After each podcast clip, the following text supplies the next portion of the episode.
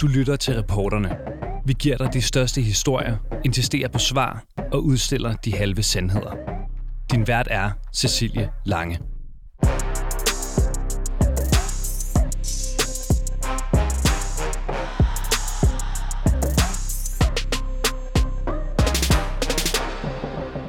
В этой ситуации считаю необходимым принять следующее решение.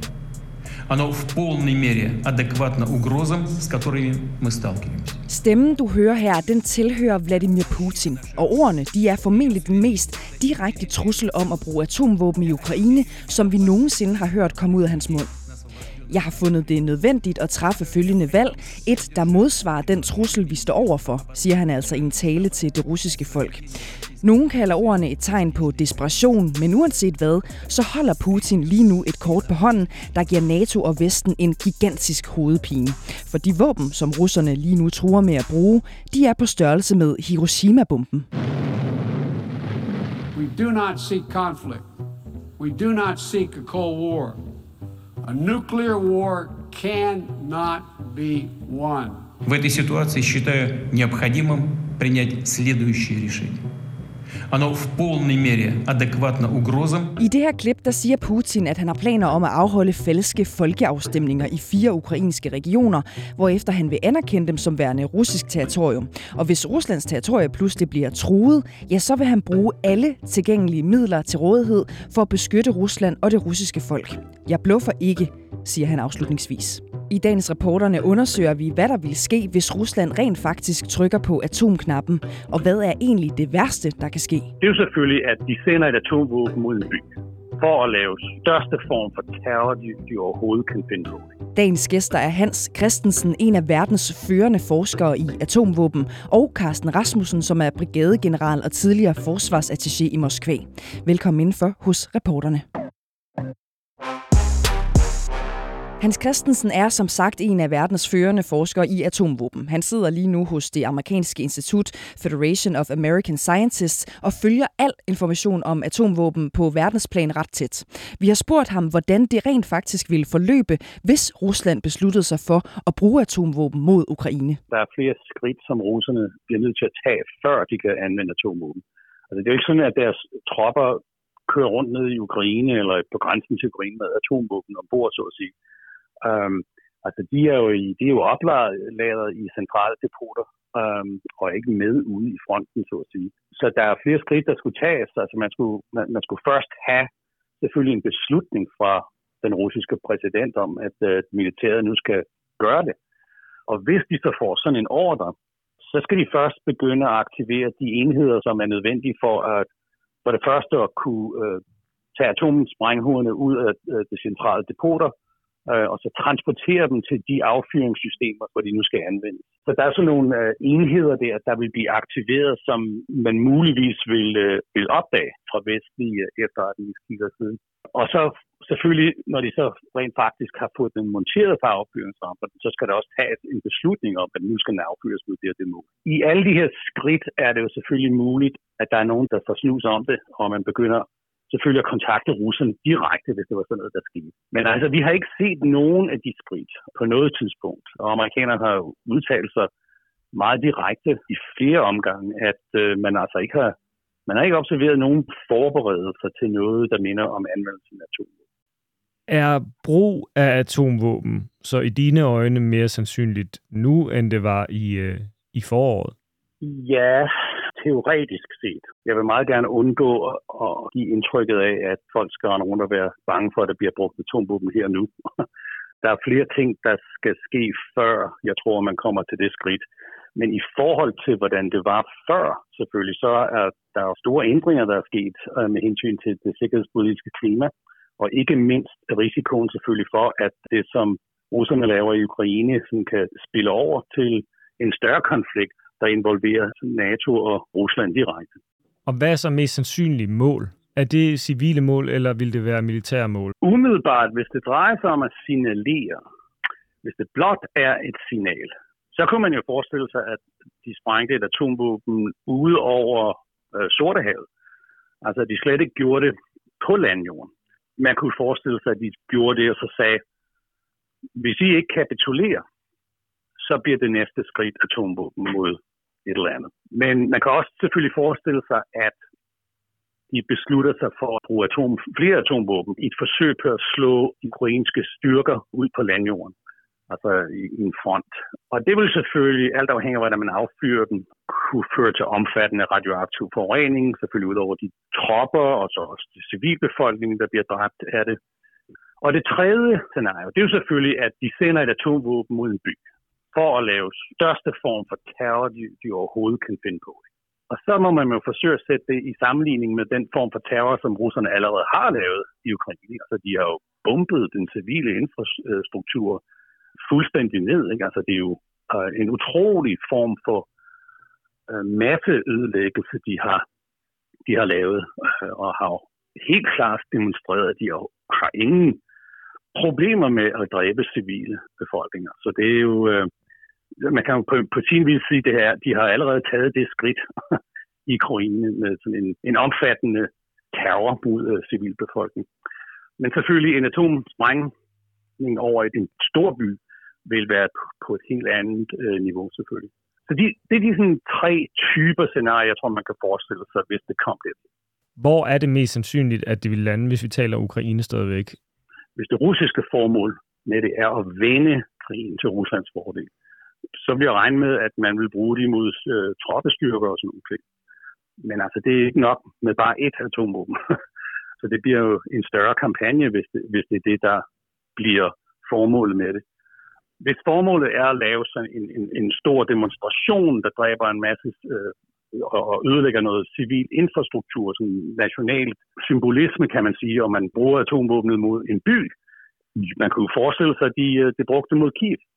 Og hvis, hvis det er tilfældet, så vil der selvfølgelig komme nogle, nogle konsekvenser derfra, men det er jo i, i forhold til NATO-territorium, så er det jo forholdsvis langt inde stadigvæk.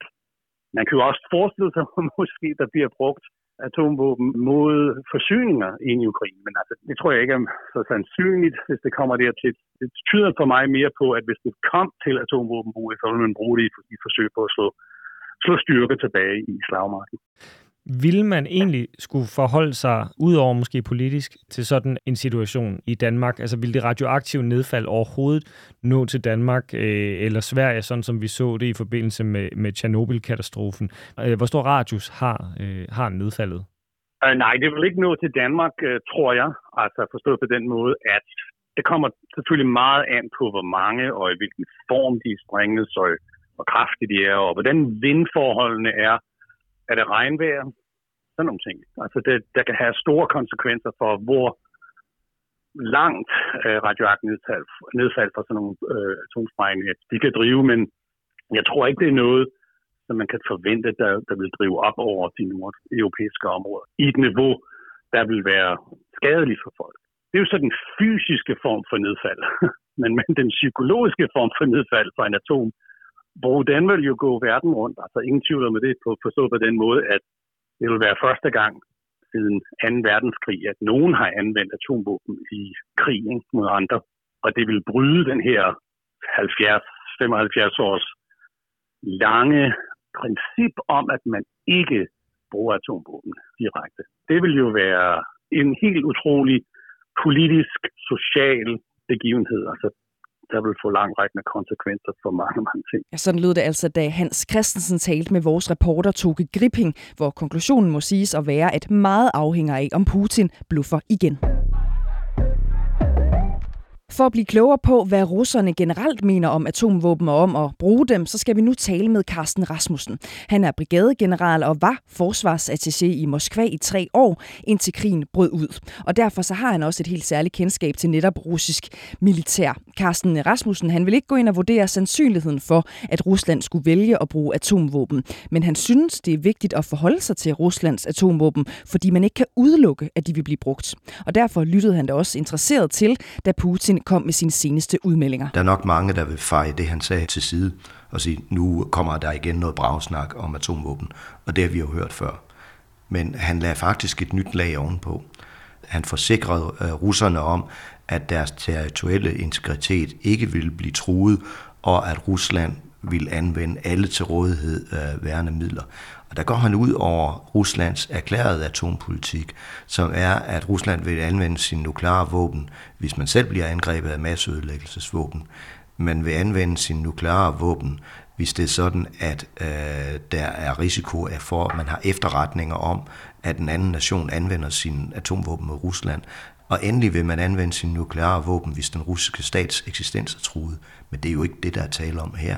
Hvis vi kort skal løbe hen over den manøvre, som Putin har foretaget her for, hvad skal man sige, at give sig selv en kattelem i forhold til at bruge øh, atomvåben, så er det, at hvis han kan overbevise sig selv ikke mindst, men også den russiske befolkning om, at de regioner, som er ukrainske, i virkeligheden er russiske, så vil det kunne opfattes af russerne som et angreb på Rusland, og derved legitimere brug af atomvåben. Er det kort sagt den manøvre, der er ved at blive sat i gang med de falske folkeafstemninger i de ukrainske udbryderregioner, kalder jeg dem i, øh, i anførselstegn? Det er helt klart den manøvre, der, der er ved at blive sat i gang. Jeg vil så knytte til det, at øh, Putin jo også nævner i sin tale, at NATO har truet med anvendelse af masseødelæggelsesvåben. Altså der forsøger han, og jeg vil sige, bilde den russiske befolkning ind, at Rusland er truet af masseødelæggelsesvåben, hvilket efter min opfattelse er en lodret løgn. Øh, jeg er i hvert fald ikke opmærksom på, at nogle vestlige ledere har truet Rusland med anvendelse af atomvåben. Og hvis vi skal kigge på det russiske forhold til brug af atomvåben generelt, hvordan har det udviklet sig, hvis vi skal tage det i, i ukrainsk perspektiv, så siden Krim-invasionen i, i 2014? Jeg er ikke sikker på, at, de, at, at doktrinerne øh, har ændret sig som sådan. Det, der er interessant at følge, det er diskussionen øh, blandt øh, russiske øh, militære akademikere øh, og, og andre specialister omkring anvendelsen af atomvåben, hvor, hvor det jo er blevet diskuteret over årene, hvornår kan man anvende atomvåben. Og der laves der i Rusland en, en kobling mellem øh, konventionelle våben, der kan anvendes, og ikke strategiske atomvåben. De to ting kobles sammen som noget, der kan anvendes til at lave eskalationsmanagement eller eskalationskontrol, eller til at stoppe en krig. Så Rusland ser det altså som en mulighed, at man anvender atomvåben kombineret med konventionelle våben til at stoppe en regional konflikt. Og jeg er nødt til at understrege en regional konflikt, fordi taler vi en global konflikt, altså en, en konflikt med USA, så er vi jo op i en helt anden målstok. Men russiske militære tænkere ser det som en mulighed, at man anvender atomvåben til at stanse en konflikt. Så det vi taler om her, når vi taler om atomvåben, inden øh, folk måske begynder at hamstre øh, jodtabletter, så er det at bruge atomvåben i Ukraine til at vende krigen i Ukraine. Jeg har ikke nogen umiddelbart frygt for, at, at, at øh, der kommer til en, en stor nuklear udveksling. Der, hvor frygten kan være, det er netop, at atomvåben bliver, an, bliver anvendt i Ukraine til at give et chok et chok, der er så voldsomt, at det kan stands krigen. Og simpelthen få ukrainerne til at sige, nu kæmper vi ikke videre. Jeg har, øh, jeg har talt med øh, Hans Christensen. Han mener ikke, at et atomvåben vil være nok, hvis man skal knække ukrainerne. Han siger, at det, det vil kræve flere. Deler du den øh, opfattelse? Ja, fuldstændig. Jeg deler den opfattelse, og hvis man ser på, hvordan atomvåben kan tænkes anvendt, så tror jeg i virkeligheden, man er nødt til at gå tilbage og se på de koncepter, der lå for anvendelse af atomvåben tilbage under den kolde krig, både fra, fra sovjetisk, altså russisk side, men også fra vestlig side, hvor man ville anvende øh, de her såkaldte substrategiske atomvåben, altså de taktiske atomvåben, dem vil man anvende i pakker. Så man anvender en, en pakke med flere uh, små atomvåben på én gang, mod forskellige mål. Altså det kan være mod øh, artilleristillinger, det kan være mod hovedkvarterer på forskellige niveauer, det kan være mod troppekoncentrationer, det kan være mod infrastruktur. Altså så man simpelthen, at man kommer med en chokvirkning, man lammer modstanderen med et nukleart slag. Hvis du skulle prøve at skitsere et plausibelt scenarie, hvor at, at russerne vil overveje atomvåben mere, end de gør i øjeblikket, hvad skal så gå galt i Ukrainekrigen, tror du, før de kigger i den værktøjskasse? Øh, så skal vi formentlig se yderligere et, øh, et kollaps øh, blandt de russiske styrker. Det vi har set i Kharkiv-regionen her i den første del af december måned, var jo et regulært kollaps. Det russiske forsvarsministerium påstår, at det var en organiseret tilbagegang, men man behøver ikke se ret mange billeder. Det, der skete, var et kollaps. De flygtede over hals og hoved, de efterlod en masse udrustning, de efterlod en, øh, en masse køretøjer, øh, og enhver normal procedure i forbindelse med en tilbagegang er, hvis man er nødt til at efterlade våben, hvis man er nødt til at efterlade materiel i det område, man forlader, så ødelægger man det. Det gjorde russerne ikke. De efterlod intakt materiel, de efterlod store mængder af ammunition, og det siger mig, at det her var ikke en tilbagegang, det var en flugt. Og så tilbage til dit spørgsmål. Hvornår kan man tænke, at der opstår en situation, hvor, hvor, hvor det nukleare spørgsmål for alvor kan blive aktuelt igen? Det er, hvis Rusland bliver udsat for noget lignende andre steder i uh, de besatte områder. Hvis deres her simpelthen ikke kan, kan stå distancen, hvis den kollapser. Har Ukraine noget som helst modsvar til, hvis de skulle blive ramt af atomvåben? Ukraine har jo, råder jo ikke selv over atomvåben, og dermed råder de ikke over noget som helst våben, som vil kunne matche det, eller vil kunne gengælde det, eller vil kunne afskrække det. Men det vil være sådan, at hvis atomvåben bliver anvendt, øh, så vil den her konflikt øh, umiddelbart eller og lynhurtigt blive løftet op til en konflikt, der foregår mellem Kreml og det hvide hus.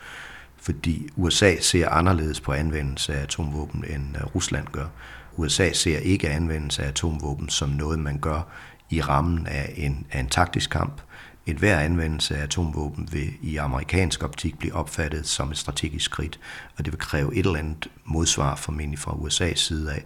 Ikke nødvendigvis et nuklear modsvar. Hvilket svar der kan komme, øh, det ved kun planlæggerne i øh, Pentagon, og til syvende og sidst er det præsident Biden, der ved det. Det er ham, der kommer til at træffe beslutningen. Men det er også en kattepine, ikke?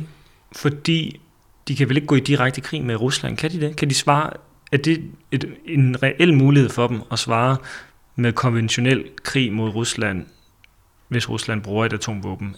Det ved jeg ikke, men jeg går ud fra, at der foregår nok ikke en dialog, men der i hvert fald foregår en, øh, en udveksling af nogle meldinger mellem USA og Rusland øh, på de diplomatiske kanaler. Når præsident Biden forleden i tv-interview hvor han får spørgsmålet, hvis nu Rusland anvender atomvåben, øh, eller hvad var det, han blev spurgt om, hvad hans råd til Putin ville være, øh, hvor han så siger tre gange, don't, don't, don't, så går jeg ud fra, at der også bliver udvekslet noget mellem de to store magter øh, på et eller andet niveau, der gør, at Rusland har fået en klar advarsel om, at det her, det skal I ikke gøre. I krydser en linje, som I ikke ønsker at krydse. USA er nødt til at svare, hvis Rusland skulle finde på at bruge atomvåben, også selvom det sker på ukrainsk territorium. Men det er straks en større hovedpine, hvordan USA skal svare igen. Det fortæller atomvåbenforsker Hans Christensen. Helt fra starten, der har den amerikanske præsident jo sagt, at vi går ikke ind i den her krig direkte. Vi kan forsyne dem med våben og sådan nogle ting og hjælpe dem og de der der, men vi går ikke ind direkte med vores styrker, fordi vi er ikke interesseret i den, det spreder sig til en direkte russisk øh, NATO-krig. Så lige der, der har den russiske præsident så fået at vide, at lige for set lige meget, hvad han gør i Ukraine, så behøver han ikke at frygte, at NATO og USA går direkte ind. Og spørgsmålet er, om det også vil være politikken, hvis han nu brugte atomvåben. Eller vil man sige, det her det er så uacceptabelt, at nu går vi ind, eller vi laver nogle angreb mod russiske styrker i området.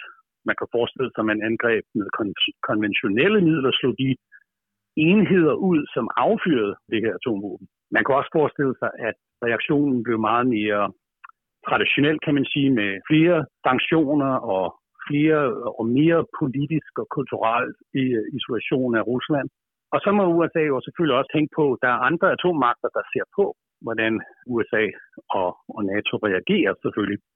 Man er jo ikke interesseret i, at andre lande de får den forkerte opfattelse, at de kan begynde at bruge atomvåben. Så spørgsmålet er, bliver man nødt til at reagere med en eller anden form for atomreaktion? Eller er der en mulighed for, at man kunne sige, det gør vi ikke, altså fordi vi er interesseret i, at vi fortsætter med at fastholde, i det omfang vi kan, fastholde det her tabu mod at bruge atomvåben i, i den her verden. Uanset om russerne rent faktisk gjorde det i et begrænset omfang der. Det bliver deres problem. De, de bliver nødt til at leve med den skam, men at man forsøger at fastholde det her princip internationalt, at det er altså ikke acceptabelt i fremtiden heller. Så det, det er altså et vanskeligt politisk spørgsmål, som jeg ikke tror, man har nogen helt klar fornemmelse af. Det er meget kommer ind på øh, omstændighederne og rent faktisk, hvordan øh, det vil ske, tror jeg. Men alene det, at han kan øh, hvad skal man sige, bringe USA etisk i knæ, eller i hvert fald i et dilemma, ved at, øh, at rasle med den sabel, så fremstår det næsten som en trumf. Ja, altså selvfølgelig. Øhm, det er jo ikke, øh, altså der er ingen garanti her. Man kan jo ikke være sikker på, at hvis man sender en trussel, så at sige, til, til russerne om, at det må du ikke gøre, fordi hvis du gør det, så vil vi skrue presset op mod dig. At han forstår det, eller reagerer på den måde, at vi vil gerne have, at han reagerer.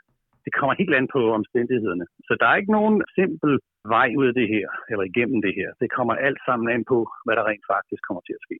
Men betyder det her så også, at Ukraine dybest set er alene, eller hvad? Hvis de skulle blive ramt af altså, et uh, atomvåben? Nej, det tror jeg ikke. Altså, jeg, jeg, kan ikke. jeg kan ikke forudsige, hvordan reaktionen vil være. Men der er ingen tvivl om, at øh, reaktionen vil være umådelig mere direkte, end den har været tidligere. Men altså det, som jeg prøver at illustrere, det er, det er ikke kun for amerikanerne og NATO, er det ikke kun et spørgsmål om at reagere mod, mod noget, som de synes er uacceptabelt i Ukraine. Det er også et spørgsmål om, hvordan tror de, at man kan undgå, at den her krig breder sig, og specielt hvis det drejer sig om atomvåben. Ikke? Så, så der er jo helt direkte selviske interesser selvfølgelig fra andre lande, øh, om at man bestemt ikke vil gå til det niveau. Altså det er umådeligt vanskeligt at forestille sig, hvordan det her kan udvikle sig. Øh, så forhåbentlig, så når man ikke dertil selvfølgelig. Kan, kan man se det her som om, at, at russerne i hvert fald, hvis ikke de skubber til det, så forsøger at skubbe til de spilleregler, der er omkring atomvåben? Jeg tror faktisk, man, man skal sådan vende det rundt og så se på, hvad bliver konsekvenserne af Ruslands meget, meget dårlige optræden i Ukraine og deres militære fejlslag. Altså, det er jo en supermagt, der er ved at blive banket af et meget mindre land. Hvilken konsekvens får den dårlige måde, som den russiske konventionelle militær har udvikle sig i Ukraine? Hvordan, hvilken konsekvens får det for russernes afhængighed af atomvåben i deres militærstrategi? Altså, man kan jo forestille sig, at det forstærkes man kan jo forestille sig, at de synes, at det er vigtigt at holde fast på atomvåben i højere grad og anvende atomvåben i deres militære strategi og deres trusselretorik, end de har gjort tidligere. Eller i hvert fald på samme niveau. Så det er nok mere der, jeg tror, der vil være en effekt. Og på vestlig side, så tror jeg mere effekten selvfølgelig har at gøre med, at nu er alle illusionerne om, hvorvidt russerne har aggressive militære intentioner i Europa på et stort niveau, nu er alle de illusioner faldet bort. Efter Putins tale har den russiske politiker Dmitri Medvedev også været ude med skarpe bemærkninger om Ruslands atomvåbenarsenal. Han er ikke en her hvem som helst, fordi han er rent faktisk næstformand i det russiske sikkerhedsråd. Han fortæller altså, at de fire regioner, hvor russerne planlægger pseudo-folkeafstemninger, de kan forsvares med atomvåben. Men der er altså fortsat ikke noget, der tyder på, at Rusland rent faktisk forløbig vil gribe til atomvåben. Tusind tak til dagens gæster, Hans Christensen, Director ved Federation of American Scientists og atomvåbenekspert, og Carsten Rasmussen, brigadegeneral og tidligere forsvarsattaché i Rusland. Og også tak til dig, som har lyttet med. Du har lyttet til reporterne på 24 /7. Hvis du kunne lide programmet, så gå ind og tryk abonner hos din foretrukne podcast-tjeneste, eller lyt med live hver dag mellem 15 og 16 på 24 /7. Tips skal altid sendes til reporterne snablag 247.dk.